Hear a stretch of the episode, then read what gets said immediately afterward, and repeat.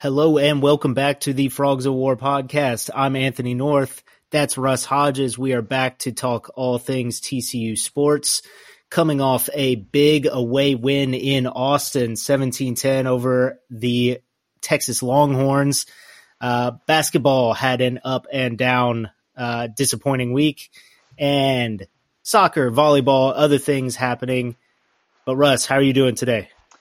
Doing good. We got some uh, snow rolling through the Chicagoland area, one of our first snows of the year, and uh, I'm feeling pretty good. Had a busy week and excited to talk about this football. And uh, regrettably, we have to talk about some basketball stuff, but we'll look to find some positives there. And uh, going to give TCU volleyball a little bit of love too for a, a big win against Baylor and uh, just beating West Virginia about an hour or so ago. So some some exciting things happening with the volleyball program as well.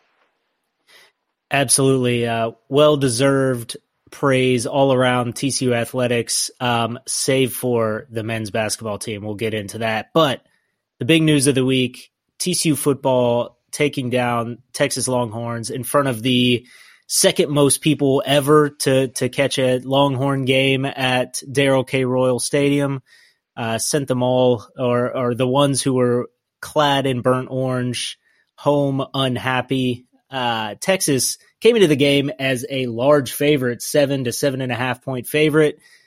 TCU controlled the game defensively and and was able to keep all of those superstars on the Texas offense completely at bay.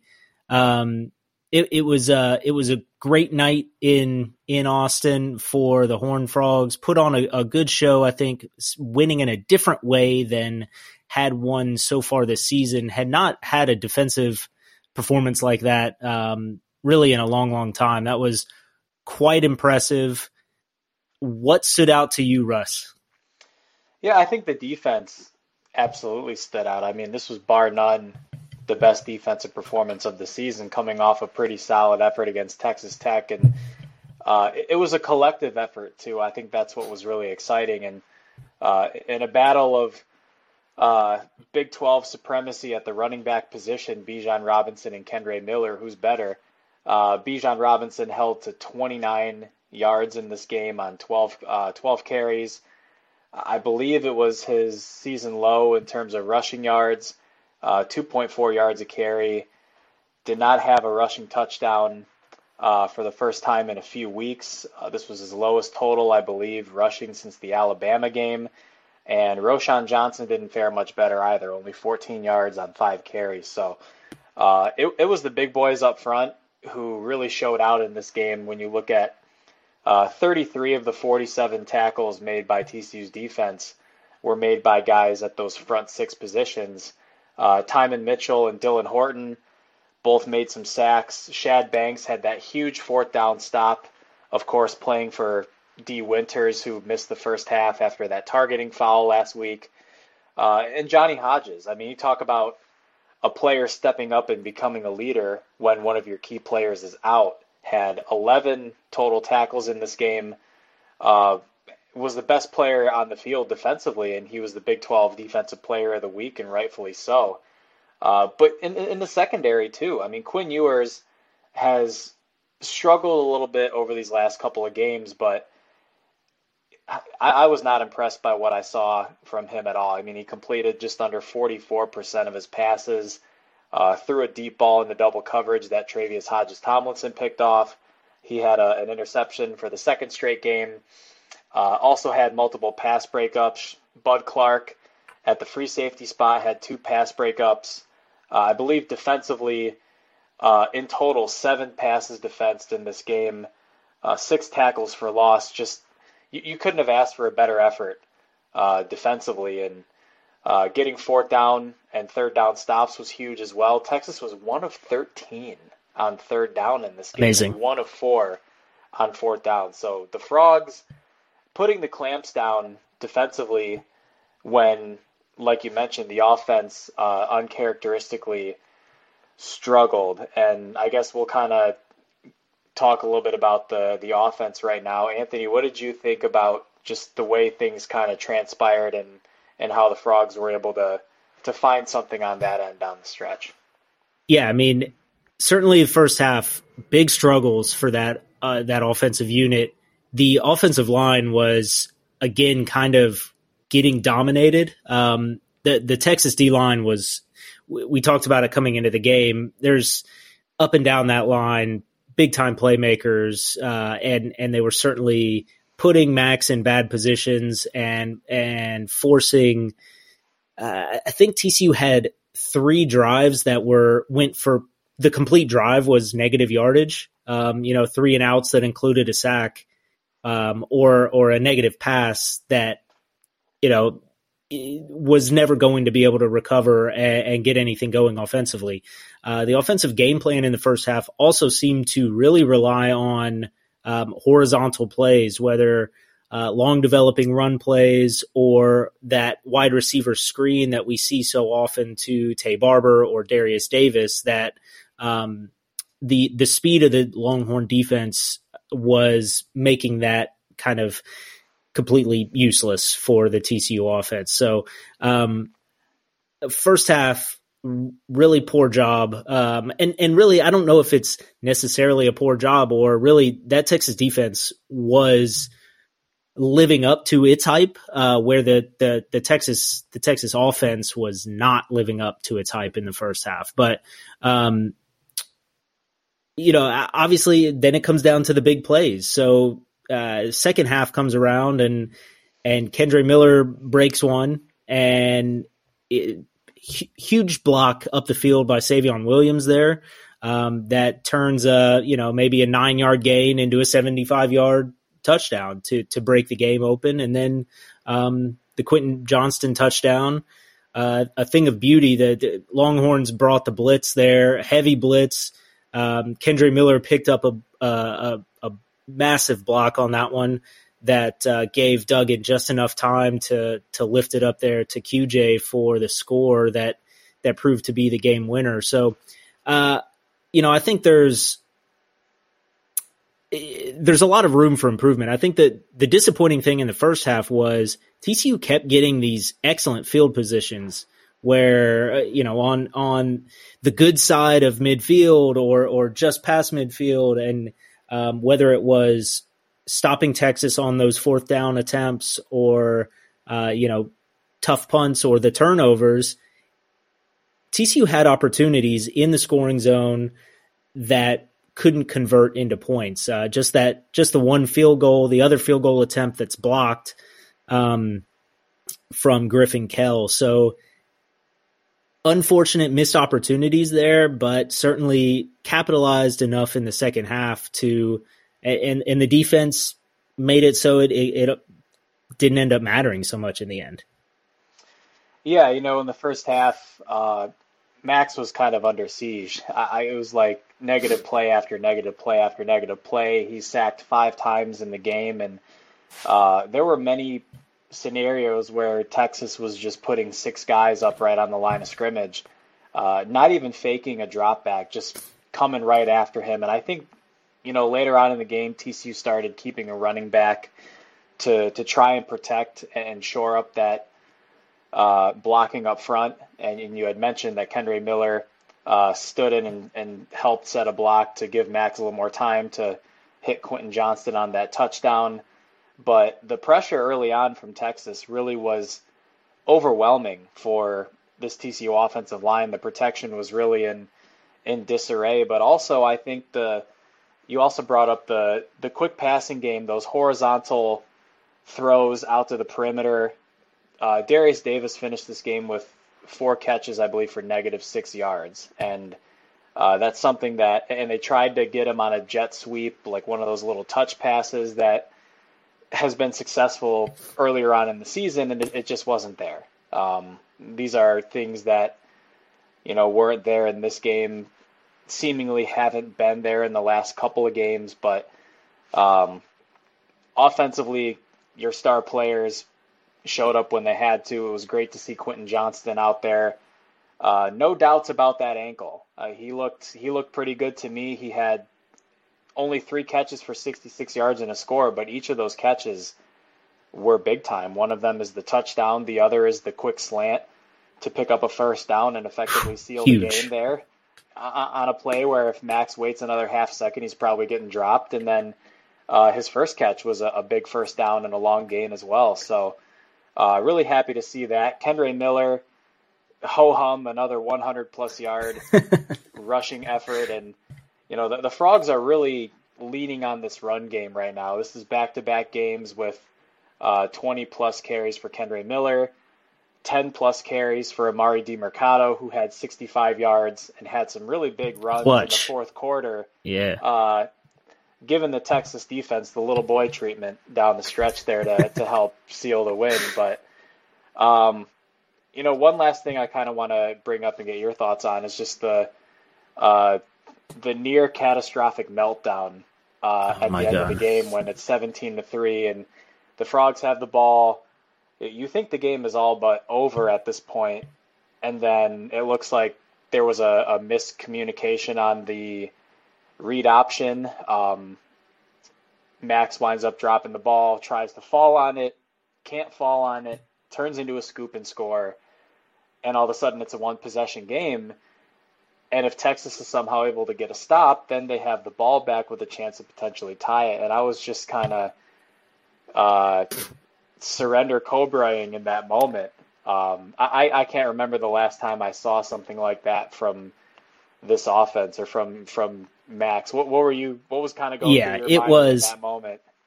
I, it was frightening. I, I, think I tweeted, "I'm going to vomit." I was I was very nervous about it. I, and and like you said, we haven't seen that this season, and it's the thing of like, uh oh, is this the is this that moment that you know, everybody all over the country has been waiting for TCU to have that moment of failure. Is this going to be that moment? Um, and, uh, you know, I, I, mean, like Kirk Herbstreit was talking about the Big 12 championship game and who, who TCU's matchup is going to be with and, um, you know, what they're going to look like in the playoff ranking. And, uh, it, it was kind of like just just don't don't count it until it's there. Don't it's not over until those uh, that scoreboard shows uh, zero zero. So, um, I yeah, I was worried about it, but it mostly, I think what was concerning was all of these. It, it felt like TCU should have had already run away with this game, and you give this glimmer of opportunity to Texas to to come back and and uh, eventually maybe win tie and win the game um, you don't you don't want to give a team like Texas any glimmer of hope you want you want to break their will and them to you know all 104,000 of them to to shovel off out of the stadium uh, before you know in that final 4 minutes um, and to then kind of light that spark it could have become a burning inferno of uh, you know Texas opportunity that to the Horn Frogs credit they just strapped it right back on and uh, went out there and grinded out the first downs necessary to to run the clock out. It really uh, maybe that's the most impressive drive of the game actually is coming back right after that uh, terrible scoop and score to uh, to pick up those first downs. You, you mentioned the Demercado plays, um, and the Quentin Johnston. Uh, yeah, the the cojones to to run that play there, to call a pass play, um, a play that had not worked earlier. Um, that you know Johnston makes the catch, and and that more or less seals the game. Um, I think you don't want to give. I, I would have, I would have been really worried if TCU had to punt away there and give that offense an opportunity, even though they had done nothing all day. Um, you know, I, I think Sanders had a few drops. Uh, Worthy had a few drops. If if they have a little drive late in the game where they don't have those drops, um, you know, obviously it all worked out fine in the end. But huge credit to to Doug into coming back out there and that offense just you know putting it right water under the bridge and uh, grinding out those final minutes.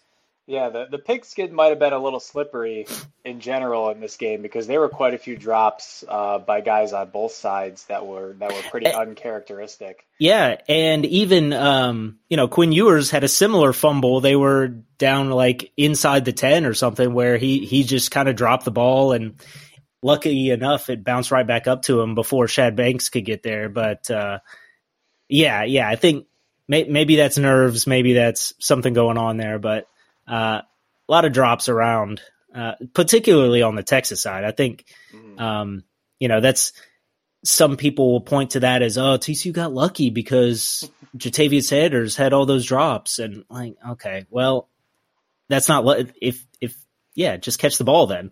Um, I, I don't know, but I guess what, what does it mean to TCU for this season for, uh, you know, uh, we can talk about the Gary Patterson of it all um, as well.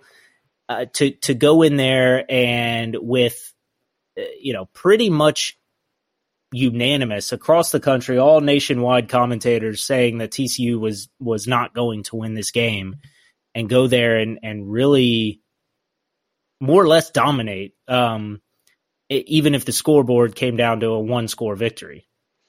Yeah, I think given what the stakes were, we didn't even talk about that Texas was a seven point favorite, I believe, coming into this game. And um, with 104,000 plus fans at the stadium looking to uh, have an opportunity to get riled up there at the end of the game after that scoop and score for TCU to be able to buckle down uh, at the end of the game. And uh, it's, it's a great win.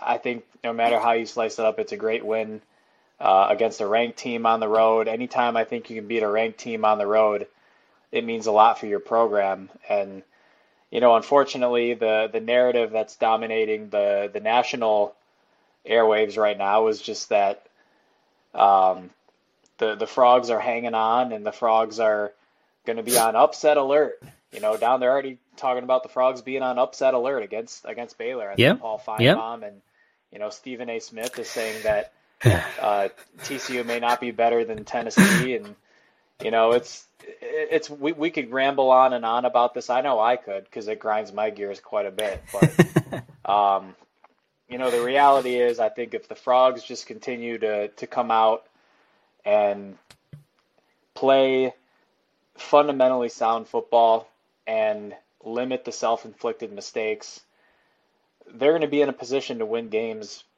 regardless of how many points they're winning by. And when she's all said and done, when you're 13 and 0 and a conference champion, uh, a berth in the college football playoff is going to await you. So uh, we have a short stretch between now and then, and uh, really interested to see how the frogs finish down the stretch here because it seems like you know the the season started, the offense was so explosive, and as the season has kind of gone on, the defense has seemingly gained more confidence.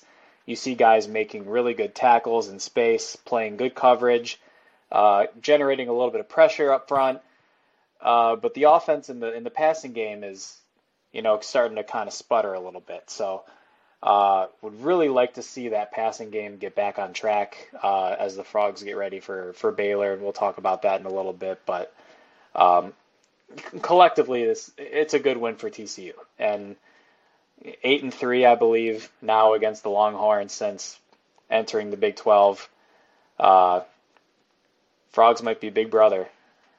Might be Big Brother. Just gonna float that out there.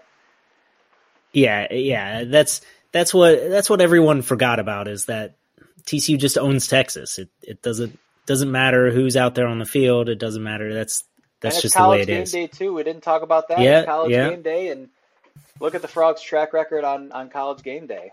I mean, they they're showing up when. What's that matters. make it now? Eight and one, I think. Eight and one in in all college game day games, and the only loss is the. It, it wasn't even a, a, campus game day game, so yeah, I think uh, there's there's just some some magic out there floating in the air. Um, yeah, yeah. One one of the other things that kind of leading into the game that people were talking about was how uh, you know, Arch Manning was going to be there, big, um, the next greatest of all time recruits after Quinn Ewers was the greatest of all time quarterback recruits. Um, and you know that oh he was going to see the show that that the Longhorns put on, and obviously they didn't put on that show, but you know maybe he's watching this game thinking he can step right in as a true freshman and and and take that job. I mean, I, I don't think really Ewers has shown anything this season to suggest uh, that his long term viability as the starting quarterback for the Longhorns is is really safe. Yeah, that's interesting because I mean, Quinn Ewers kind of lit the college football scene on fire with his first half performance against Alabama. And after that game, the whole narrative was, but if Quinn doesn't get hurt, we have a chance to win the game. but you look at his numbers, I mean, over the last three weeks, he's he's completed fewer than 50% of his passes in two of his last three games. Uh, really, really struggled against Oklahoma State. Really, really struggled in this game. I don't know if he's like not a hundred percent, but could be. Is it just yeah. me? I felt like I was watching him throw the ball, and it's just like it doesn't seem like there's a lot of zip on the ball to me. Like it seems like he is kind of trying to place the ball in certain spots as opposed to trying to get it there. If you know what I mean. It, yeah. it just it feels like a lot of his throws are just kind of I don't want to use the word lazy because I don't think that's the right word, but it's just you know he doesn't really drive the football. Doesn't have the pop. Doesn't have that. Yeah. Yep. And and that makes me wonder like okay is there something going on there? But um, I, I think he's a better player than what we've seen over the last couple of weeks, and perhaps it's just a a credit to a great all around defensive effort like we discussed before, but. Um, you know, Arch Manning might have been licking his chops watching that performance and thinking, "Oh man, this this might be my job next year." I don't know. We'll see. How, we'll see how uh, Quinn Ewers responds over these next couple of games because Texas is still in the running for for a spot in Arlington. Who knows?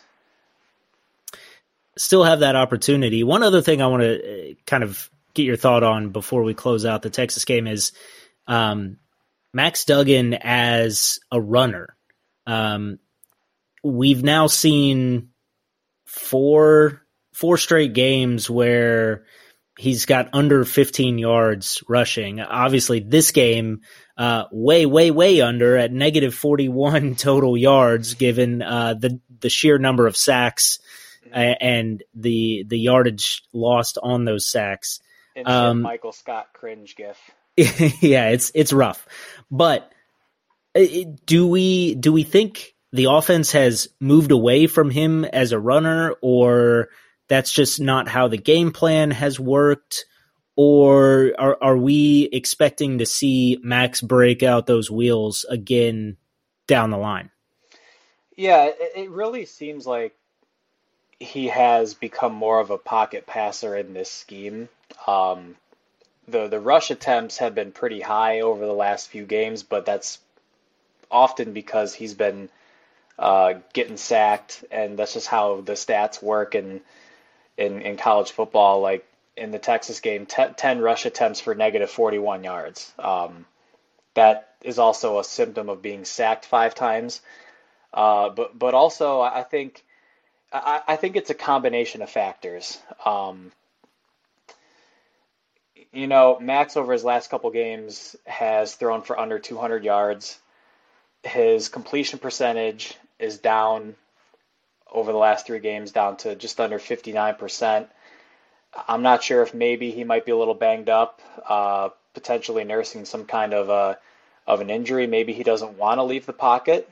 Maybe he doesn't want to take a hit. I'm not. That's not any kind of like assertion to question his toughness or anything like that, because that would be absolutely asinine with, with what he's given to the program. But it, it definitely feels like you know, with the way Kendre Miller and Emari Demercado have taken on a very healthy workload, um, they they they haven't really used him as a runner, and it doesn't really seem like that's the game plan. You know, it seems like uh, a lot of these throws that Max is looking for down the field, 15, 20 yards plus down the field, they take time to develop. And I think what we've seen over these last couple of games is You know, teams are looking for the quick action on early downs. They're looking for the passes out to the perimeter. They're looking for the jet sweeps. They're looking to stop the run on early downs. And if they're successful in doing that, then they're going to pin their ears back and bring the pressure in later downs because I, I feel like they know Max's tendencies, and we've talked about these on the podcast, he doesn't like to throw the ball away. He doesn't often check down to his running back. And when there have been opportunities, especially in the Texas Tech game, to escape the pocket and scramble, pick up some yards, he just doesn't want to do it. He's keeping his eyes downfield, looking for throws that just aren't there. So I think, you know, it's a combination of.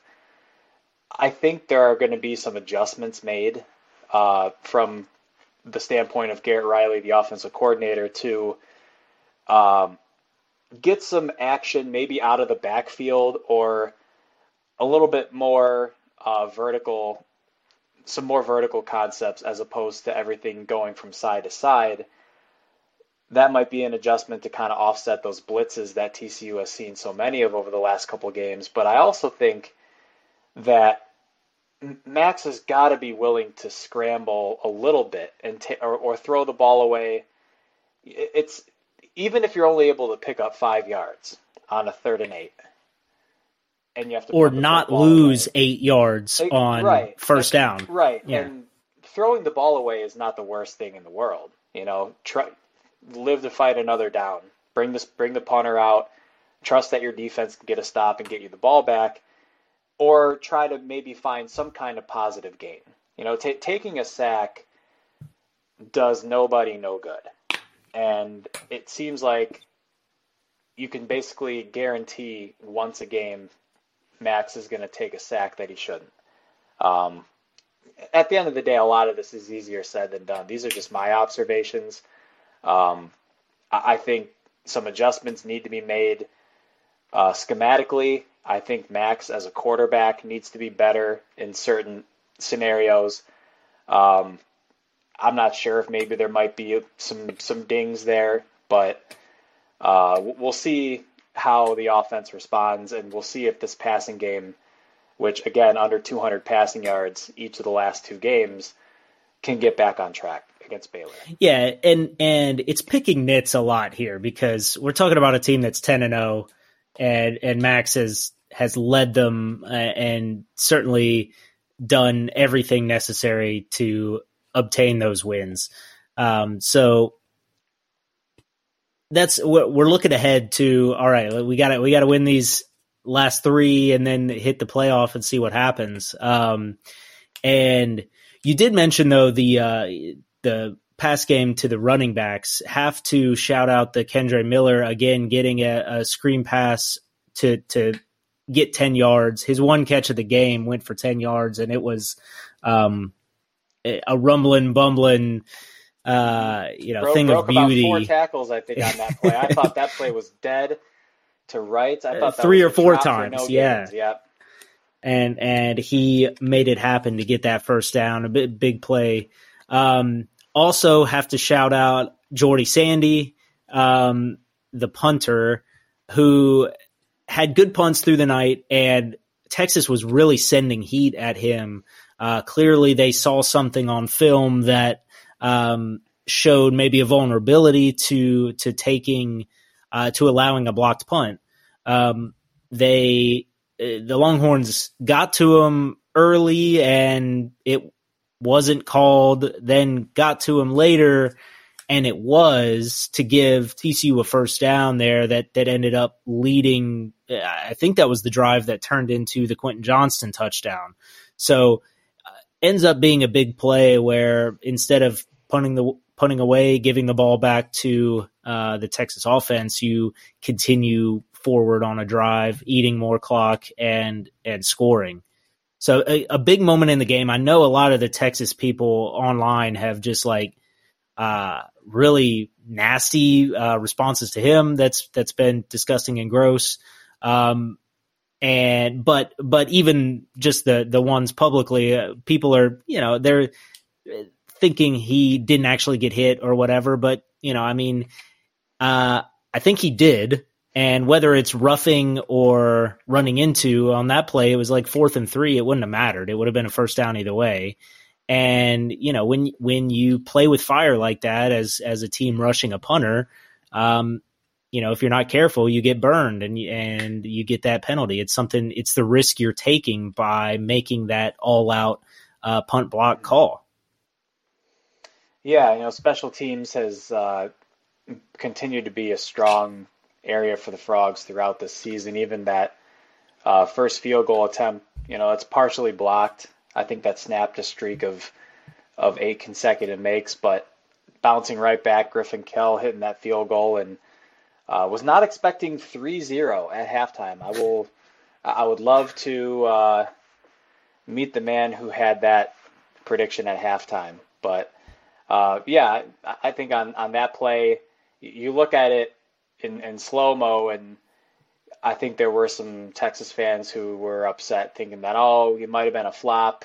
But like you said, when you're bringing that much pressure and you you land anywhere close to the punter, and I believe the rule might be you you have to give uh, the punter. He has to have a landing zone. Correct. Yeah. Yeah. So, um, you know, kind of like the Max face mask, no face mask, where it looks it, it looks bad at first glance. Um, when you slow it down, it doesn't look as bad, but I, I, think it was the right call in, in this game. And, um, you know, when you get a, you get, you get breaks in football sometimes. And when you, when you get those breaks, you take advantage of them. And, and that's what, what the frogs did. So with the win, uh, the committee moved the Horned Frogs exactly nowhere. Um, TCU was remained at number four in the college football playoff ranking uh, that came out late Tuesday.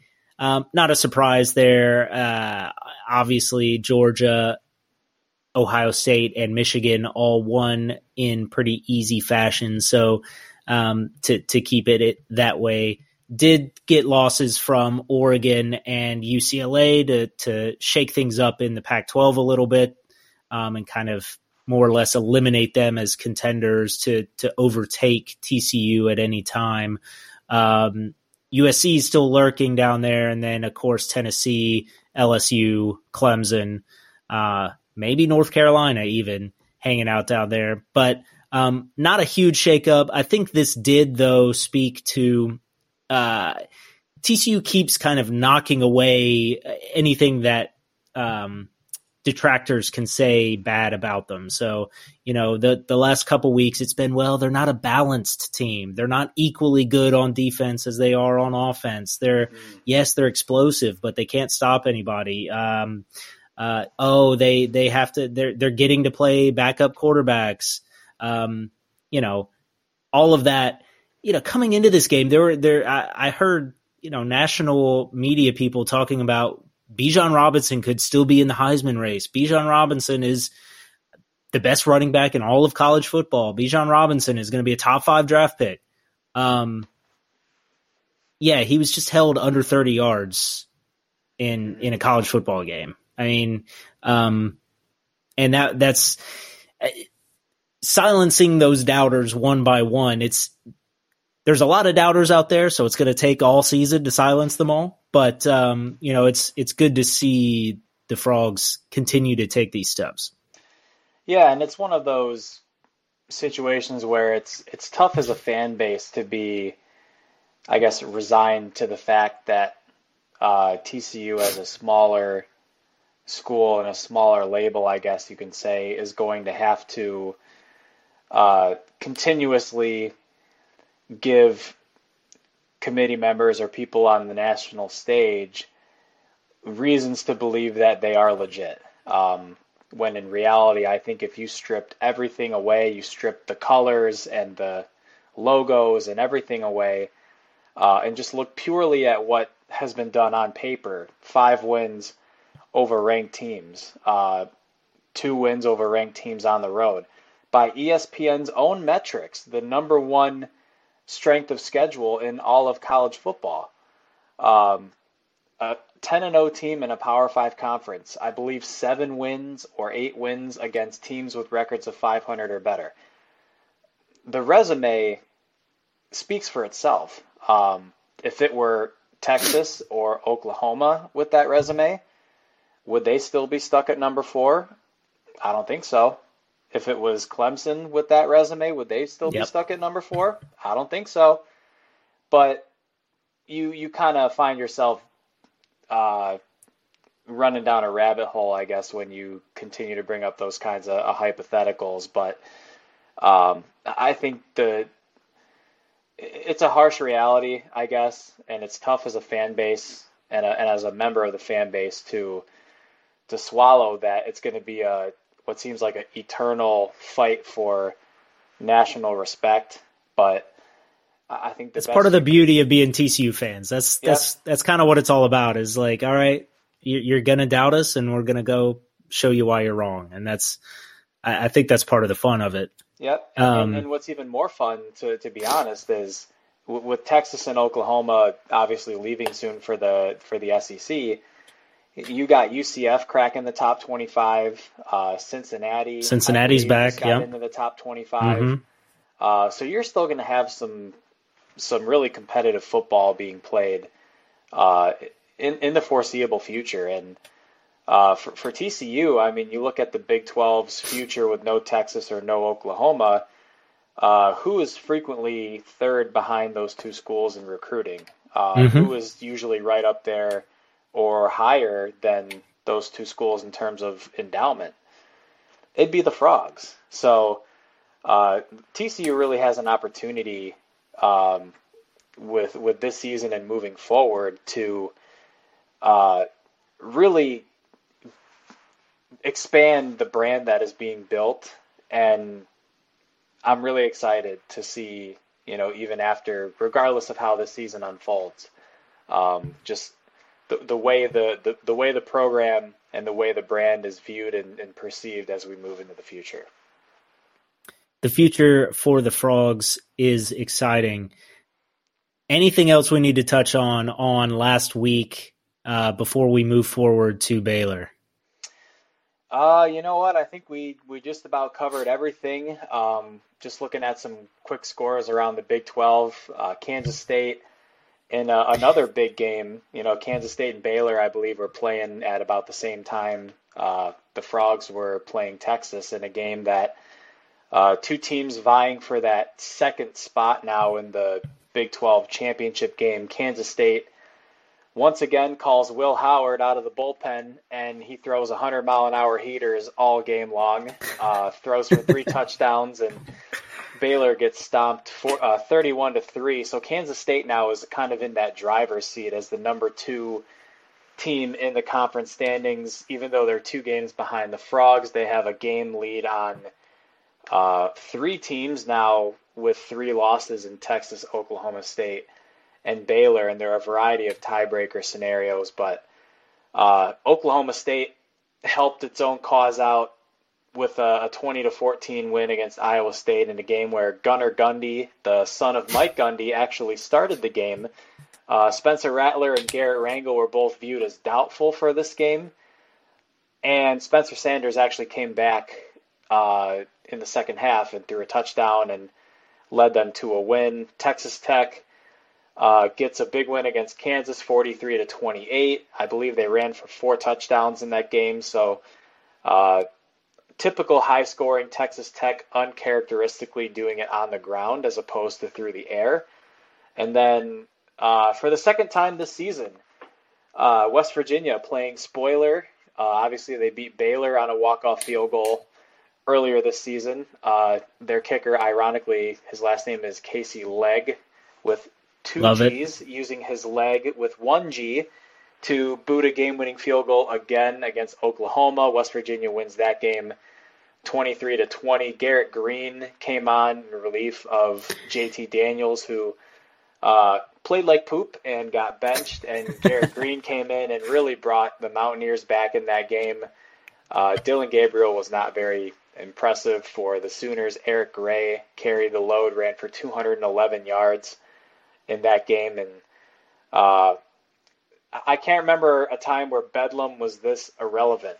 Um, you know, Oklahoma State has clinched a, a bowl berth. Oklahoma's five and five and trying to get one, but you, you would think coming into the season that this would be a game with with Big 12 championship or even college football playoff ramifications. And now for Oklahoma, it's please don't let us finish six and six. don't let us finish five and seven.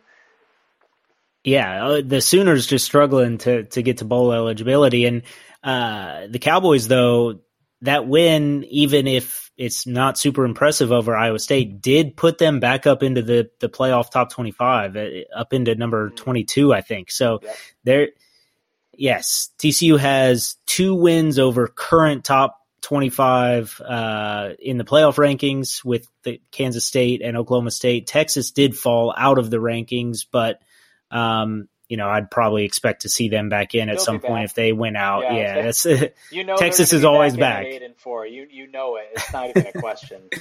Most definitely. So uh, I think you noted that the Kansas State game was at the same time as as TCU, so I didn't get to see too much of it. But um, going back and, and reading the stories and watching the highlights, man, they're they're looking scary, and and the Will Howard of it all is, I, I think he's probably their better quarterback, and um, he certainly played very strong against the Frogs, and that's a that's a scary team to play in the conference championship game. They are no joke, no pushover, and uh, have been, you know, certainly were one of the toughest games for TCU this season. So we'll see how that all shakes out and, and who will be facing the Frogs in Arlington. Um, still a couple games before that. So this week, coming up Saturday, 11 a.m., Waco, Texas, broadcast on Big Fox. Uh, TCU against Baylor. It's the rivalry. It's it's all the all the hatred, all the vitriol, all all the things you can say uh, bad about an opponent and, and, a fan base. You say it about Baylor. Um, I say I say that jokingly. I mean, I think I think the some of the hatred of this rivalry certainly has gone by the wayside with no Gary Patterson, no Art Briles, um, but the play on the field has been has been fierce of late, as, as always. And you know, last season TCU more or less eliminated Baylor from uh, playoff contention with with its win in Fort Worth, and now Baylor has its opportunity at revenge. Um, so we'll we'll see how how that plays out. Um, you know, watching uh, the Bears this season, I think it's it's certainly been a disappointment. You know, projected to win or come in second uh, in the Big Twelve conference going into the season there there was a lot uh, of of hype around the Bears, and the move from uh, Gerry Bohanon to Blake Shapen was pretty roundly thought of as the right thing to do, and Dave Aranda was pretty well praised um, for for making that call early and allowing Bohanon to move on to USF. I think Shapen's been fine, and I don't know that Bohanon would have really been too much better. Maybe he, you know, comes in if he's the backup in that West Virginia game and and they they survive there. But um, this is a team that's that's really won with its defense, won with its running game. Uh, that uh, Squirrel Williams, uh, Richard Reese have been really strong in in a lot of games this season. Uh, something that TCU will need to be able to stop. Um, the the marketplace is showing this as a as a projected tight game. Um, two point, two and a half point favorite. The the frogs are going into Waco. It's gonna be it's gonna be a tough one. It's gonna be another dogfight um, in a tough environment. How are you feeling about uh, the frogs going into Waco this weekend? Yeah, I think this is going to be a, a Baylor team coming in that still theoretically has a chance to qualify for the Big 12 championship and is going to be absolutely looking to exact some revenge on the Frogs after what happened in Fort Worth last year, where Uh, Chandler Morris goes uh, goes to the moon and back for I believe over 500 yards of total offense, and Shad Banks secures that game-winning interception to to ruin uh, Baylor's season effectively. And um, I feel like the Frogs have kind of had the upper hand in recent years against Baylor, but there have been some some competitive games and uh, offensively, you know, Blake Shapen has kind of struggled in these last few games. He's had consecutive games without a touchdown, three interceptions over his last two games, and uh, you brought up how Baylor was kind of viewed at the start of the season. Um, I, felt like they were going to be really young on the offensive side because they lost quite a bit of skill talent. Uh, obviously, Ben Sims was coming back. Drake Dabney, who they, I believe, lost for the season with an injury earlier this year, that was a, a pretty significant hit there for them. But they were going to need to grow up pretty fast at those skill positions and, and lean on that defense, which uh, ha- has kind of come and gone seemingly as the year has has progressed. But uh, ultimately, this is a, a scenario where Baylor has to win out to have a chance of playing in the Big 12 championship. So, uh, bowl eligibility already secured, but it's going to be, like you said, it's going to be a dogfight. And I'm curious to see how Baylor's rushing game fares against this TCU defense that just dominated against Bijan Robinson and Roschon Johnson, who I think are better running backs than what Baylor will deploy. But we brought it up last week. It doesn't really seem to matter who Baylor lines up back there. We've seen uh, Richard Reese go off for 30 plus carries for well over 100 yards. Craig Williams has done it as well. So uh, I, I expect, I guess, kind of a similar game plan defensively, where the, these guys in the front six are going to be challenged with stopping that run and forcing a quarterback in Blake Shapen that has struggled to throw the ball in recent games to beat them throwing the ball. So th- that's what I look for uh, from TCU defensively in this game. Yeah, one thing I was looking up that that interested me in, and I was really surprised in, in looking up on this Baylor team their football outsiders defensive line and offensive line splits.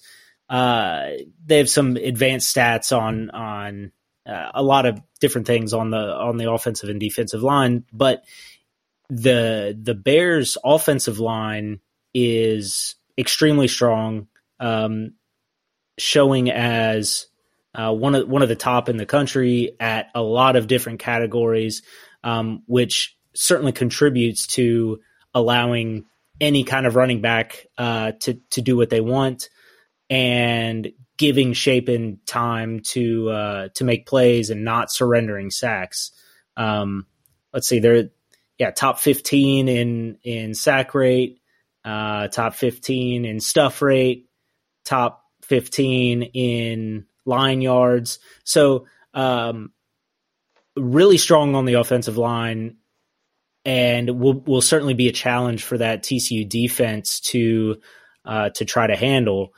On the flip side, I think we we kind of think of Baylor as as really being strong up front, but their their stats on Football Outsiders have them this season um, really poor in a lot of those those uh, metrics. Particularly, let's see, number one twenty six in power success rate. So, meaning if it's third, fourth, and short, um, they're allowing that first down, which is something that we know TCU is also capable of taking advantage of from the offensive side. So I think maybe maybe a goal for the Frogs offense here will be to keep themselves ahead of the chains to where you're setting up relatively short um, late downs to where you're able to just pick it up and keep the chains moving um, rather than trying to really toss it all over the field on them, which you know Baylor Baylor has been a little bit susceptible to as well. But I I don't know that that's probably the the best way for TCU to. I don't want to say escape with a win, but all of these at this point is just get out of get out of Waco, get a win and, and move on to the season finale with Iowa State. Um, so I think that may be an opportunity here. Let's see a lot of Kendre Miller, a lot of Demercado, and let's get Max Duggan's rushing game going again and, and get his confidence back on on that aspect. Yeah, and that's a I think that's a good segue into what I'm I'm looking to see offensively from TCU is um, I, I want to see this passing game get back on track. Uh, obviously, the Frogs have run the ball seemingly whenever they've wanted, but I, I think it's important to continue to have that balance uh, offensively, and so a lot of those big plays and chunk gains down the field that we have seen throughout the season just haven't been there over the last couple of games. And so I'm curious to see how the Frogs come out offensively if they continue to uh, be a run first, ball control. Uh, if you want to call it conservative, sure. But I, I would personally, I'd like to see uh, some adjustments with, with the game plan. I feel like Baylor is going to look at the film and what Texas Tech and Texas did over the last couple of weeks and uh, potentially come to the realization that, all right, if we can get a stop on early downs and contain that, that quick passing game to the outside and the, in the zone reads and get TCU into some predictable passing situations – we're sending some guys. We're sending five, six, maybe seven guys, and we're not going to let those plays develop down the field, and we're going to take advantage of of one of Max's, shall I say, weaknesses, which is just that that pocket presence that seems to just kind of leave him at times. So, uh, could we see some more action out of the backfield in the passing game potentially? Could we see uh, some more RPO, maybe? you fake the zone read and, and find a tight end or a receiver over the middle and just try to get some more routes going vertically in short yardage and not necessarily uh, horizontally where guys earlier in the year were being able to get out in space.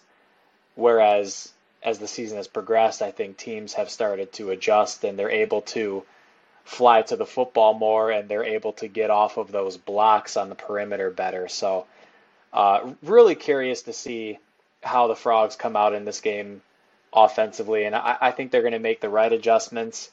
And and for Max, who has you know been slumping a little bit over these last few games, as I mentioned before, I think he's going to bounce back and and and have a really good game against the Bears. Awesome. So let's let's jump into our predictions for for this game, final scores and whatnot. So with TCU as a two and a half point favorite, total on the game is a 58. I've got it relatively close, but TCU covering 30 to 24. So under the spread, defensive struggle. Um, and, and, TCU comes away with a just a six point victory. But like I said, anything you get out of Waco with the win is is going to be gravy in my mind.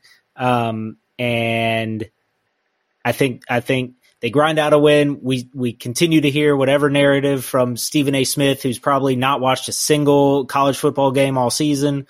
He can shut it. Everybody else can shut it. We just keep on winning. Yeah, I'm going TCU 41, Baylor 20. I think this is an opportunity potentially, and I, I hate to bring up the idea of style points and and winning pretty, but you look at how Michigan and Ohio State uh, beat up on mediocre football programs by 20 and 30 points. Not, I'm not saying that's Baylor's generous. Mediocre, that's generous. Yeah. I, am not saying Baylor's a mediocre team, but I feel like the, the Frogs, just to kind of uh, get that, to, to, to silence the national media pundits a little bit. Let's get a let's get a big time win against a quality opponent where it's not a three point or seven point or even a ten point spread. And I, I, I like the Frogs to be a little more explosive offensively in this game. Like I said, I think they're going to make the right adjustments. I think Max is going to have a bounce back game, and I think the defense is going to continue to uh, build on what they've done over these last few games and and come out with a really good showing here. It seems like the defense is getting healthier, Uh, Millard Bradford is back and seemingly getting healthier and healthier at that nickel position. Bud Clark had a really nice game against the Longhorns. Um, he looks like he's getting healthier and healthier at that free safety spot. And obviously, Dee Winters, we're not going to have to worry about any targeting fouls, uh, keeping him out for this game. So, uh, Shad Banks earned some valuable experience, and uh, I think the Frogs are going to come out and and uh, make a little bit of a statement in this rivalry game. Uh, I would love to see it. Um, elsewhere in the Big 12, we've got Kansas State on the road in West Virginia, Texas on the road in Kansas. They're a nine and a half point favorite against the Jayhawks. Texas Tech at Iowa State and Oklahoma State at Oklahoma in Bedlam. Um, none of these have the the head to heads of the teams still vying for uh, the Big Twelve championship. So, you know this this could go down to another week of wondering how this is going to shake out. But um, do do you see all these favorites running the table here, or or who's coming out and, and stealing a win? You know what? I look at this and I I feel like uh, Oklahoma State is a huge wild card to me because they they've had three different quarterbacks play in each of the last three games. I haven't read up on on what the game plan is going to be for Oklahoma if it's going to be Spencer Sanders or Gunnar Gundy or whoever.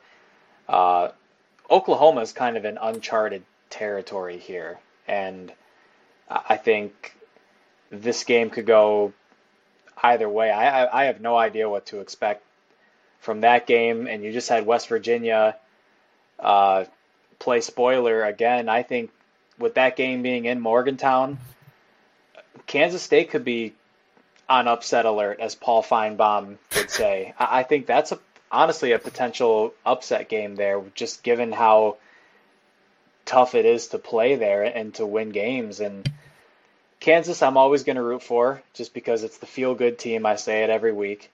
Um, especially against the Longhorns. Especially against the Longhorns. And then Iowa State, again, another week of losing by less than seven points. It, it, if Iowa State could just get out of its own way for one week, I think they could win pretty handily against Texas Tech. But it's just the, the interceptions they had five turnovers against Oklahoma State, and it's just you can't win football games that way. And maybe this will be the week. I don't know. We'll, we will find out. I'm going to encourage them to continue getting in their own way at least next week. They they can they can stay out of the way this week. Next week, just go ahead and trip over your own feet. Th- yeah, throw the ball to to the team in purple. That's going to be great. Yep. Um, okay, so I, I think that closes it for football for the week. We have to talk about basketball.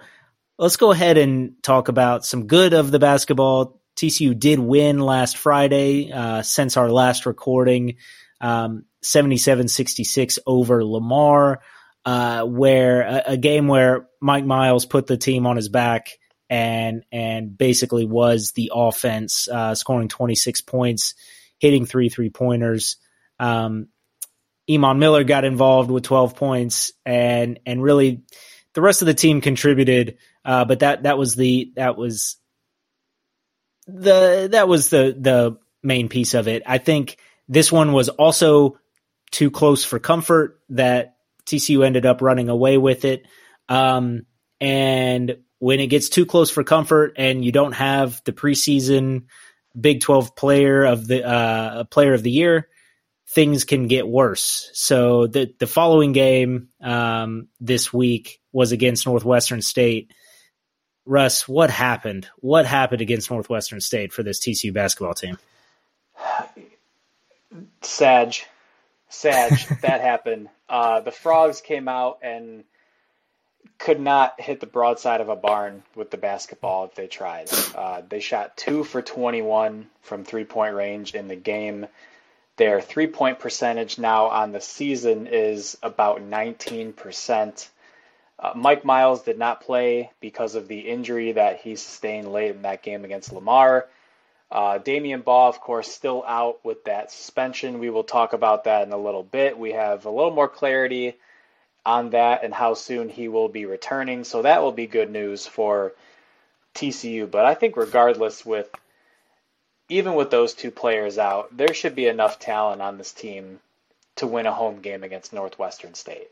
Uh, Chuck O'Bannon was kind of the go-to scorer for the Frogs in this game, but he really struggled. He was three of 14 from the field, one of seven from three. Had a really good look actually uh, from beyond the arc to potentially win the game and just miss the shot. Um, Eddie mm-hmm. Lampkin had 11 rebounds, but wasn't much of a factor offensively. Jamie Dixon said that he's been battling an illness, so uh, again, not trying to make excuses, but hopefully he gets that taken care of and gets back to 100%. Uh, Micah Peavy started in this game. He had 10 points, but the, the Frogs right now, the theme is this team just can't shoot.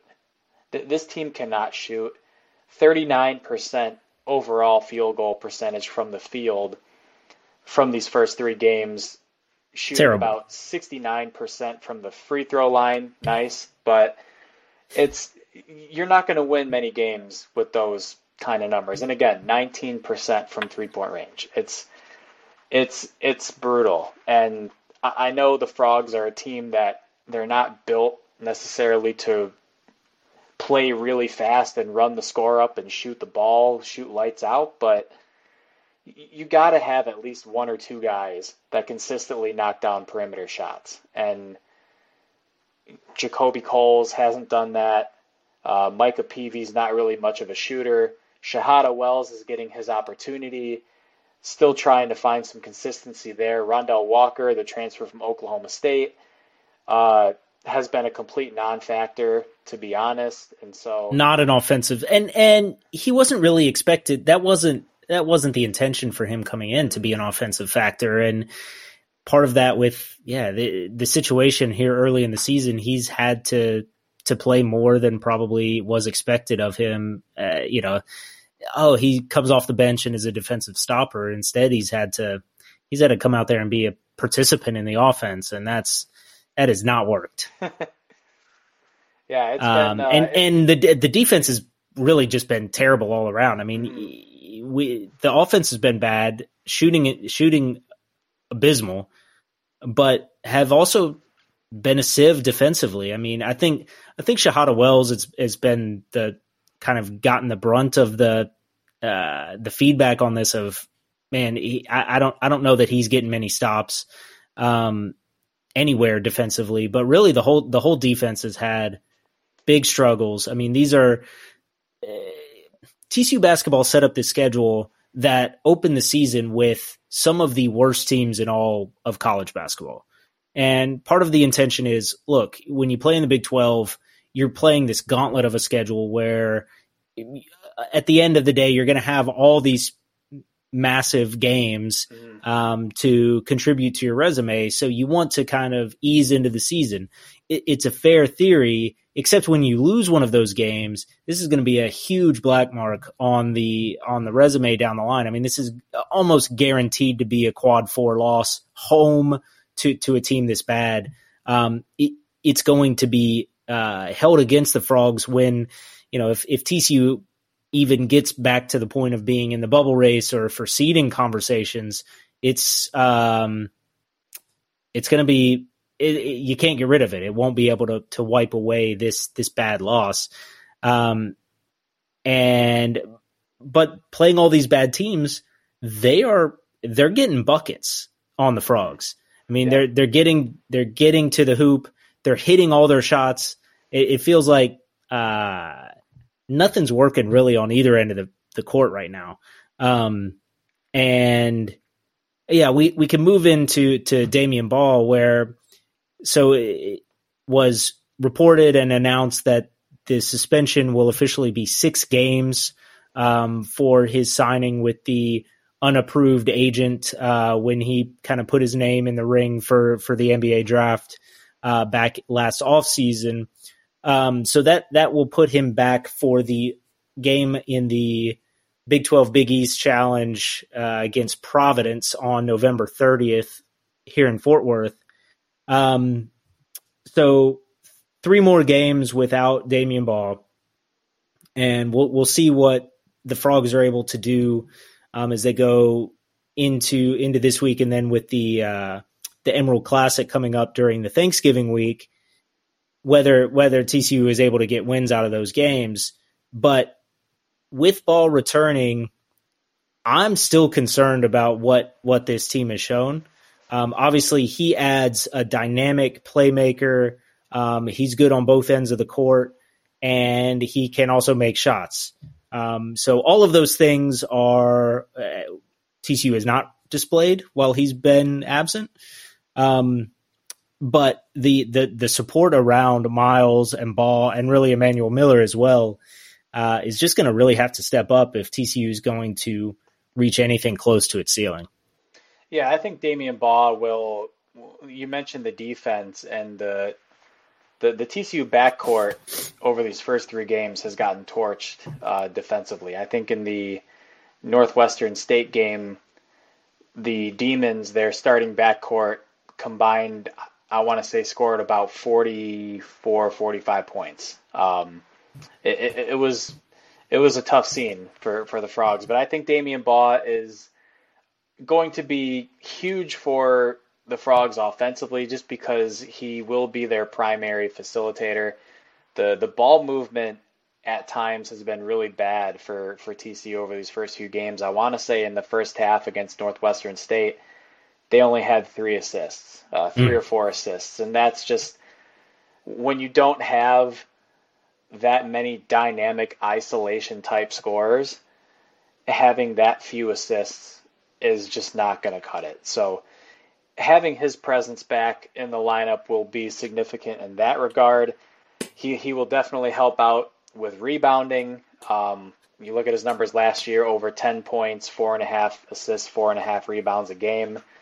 He'll help out on the defensive end, I think, as well. Just uh, tightening up things in the backcourt a little bit. But like you said, uh, you know, Damion Baugh can score, but he's not much of a shooter, you know, himself, at least from the perimeter. So it's going to come down to a Shahada Wells or JaKobe Coles uh, or even a Micah Peavy to to start being a consistent threat from from the perimeter. I think Chuck O'Bannon will find his shooting stroke again. He's proven that he can be a good shooter.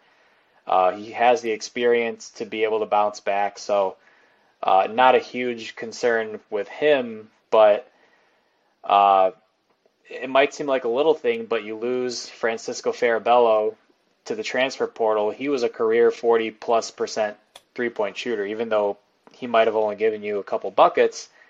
That's still a perimeter shooting threat that you lost and replaced with a guy in Rondel Walker who has given you basically zero on on that end. And uh, still a lot of basketball to play. Um, obviously, so much to come for TCU, but uh, it starts with Louisiana Monroe uh, Thursday night. Hopefully, we start to see some some more sim- uh, some more chemistry and improvement on that side of the ball.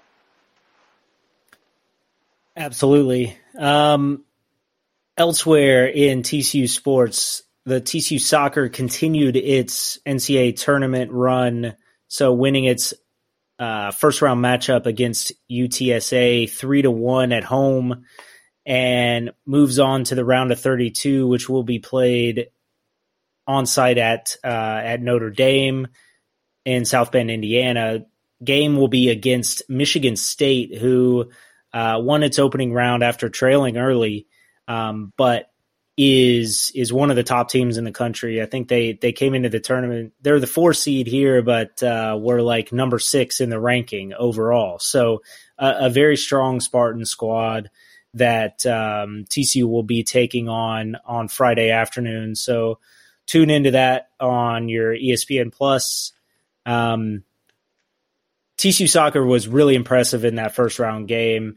Um, it, really moving the ball and and putting things into play. Brenna Brossom got her first career goal. Um, Gracie Bryan had one deflect off a defender, and uh, Messiah Bright also uh, smashed one in. So um, a, a, good all around performance from them, and and hopefully can keep it up against a, a really really strong Michigan State squad. And TCU volleyball, Russ, what do we got there? Yeah, we got uh, TCU volleyball on the podcast for the first time, I believe, this year, but for a deserving reason. Uh, the Frogs taking down number 10 Baylor uh, three sets to one to move to eight and five in the Big 12. And actually, just this evening, about an hour or so ago, the Frogs also beat West Virginia in a five set match, three to two, uh, to move to nine and five in the conference with, uh, I think, two or three matches remaining. The Frogs have clinched a top four finish in the conference and a winning record in the conference for only the second time in 11 years. So, a really uh, impressive accomplishment for a, a, rebuilding volleyball program under head coach Jason Williams. Uh, just some notable stats from the, the big upset over Baylor, which was also the first win over a top 25 team for TCU volleyball in six years. So, also a really historic achievement for this program. Audrey Nalls had 22 kills to lead the offense in this match. She also had four blocks. Julia Adams with 10 kills and two aces. Uh, Zoe Hall and Jalen Gibson, both with some big defensive plays. They combined for uh, nine blocks in the match, along with 17 kills. So uh, the Frogs trending in the right direction in volleyball, uh, playing some really good opponents and coming away with wins as they uh, hit the home stretch here in the Big 12 schedule and looking to see a, a really strong finish and the, to see this program really uh, begin to flourish. Um, you know, when I was at TCU from I believe 2012 2016 I I don't think there was a lot of success there in, in volleyball and granted you had some some really good individual players come through uh, refreshing to see the frogs not only in beach volleyball recently but indoor on the court getting it done as well hoping the best for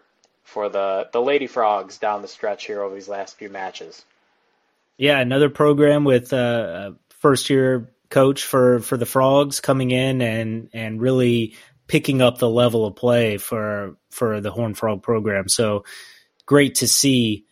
And I think that's all for us. We're uh, excited for this this big uh, football game on Saturday in Waco, and of course, come follow us on Twitter at Frogs of War. Uh, catch us on YouTube, on Facebook, everywhere you get podcasts. Thank you for listening. Uh, thank you for following us and read everything that uh, we're, we're working on over at frogsofwar.com. Uh, and and enter the conversation with us during the game threads. You know, get your uh, all, all release of all the the things you want to say. Uh, you know, it's it's a fun time uh, hanging out with the fans there, talking about the game as it's happening. Um, and anything else, Russ? What do we got? Max was in. That's what I got. Bring Go the frogs. energy. Bring the energy to uh, the toilet bowl this weekend, and let's come back next week and, and talk about a 11 or 0 TCU Horn Frog football team. Let's get it. Go Frogs.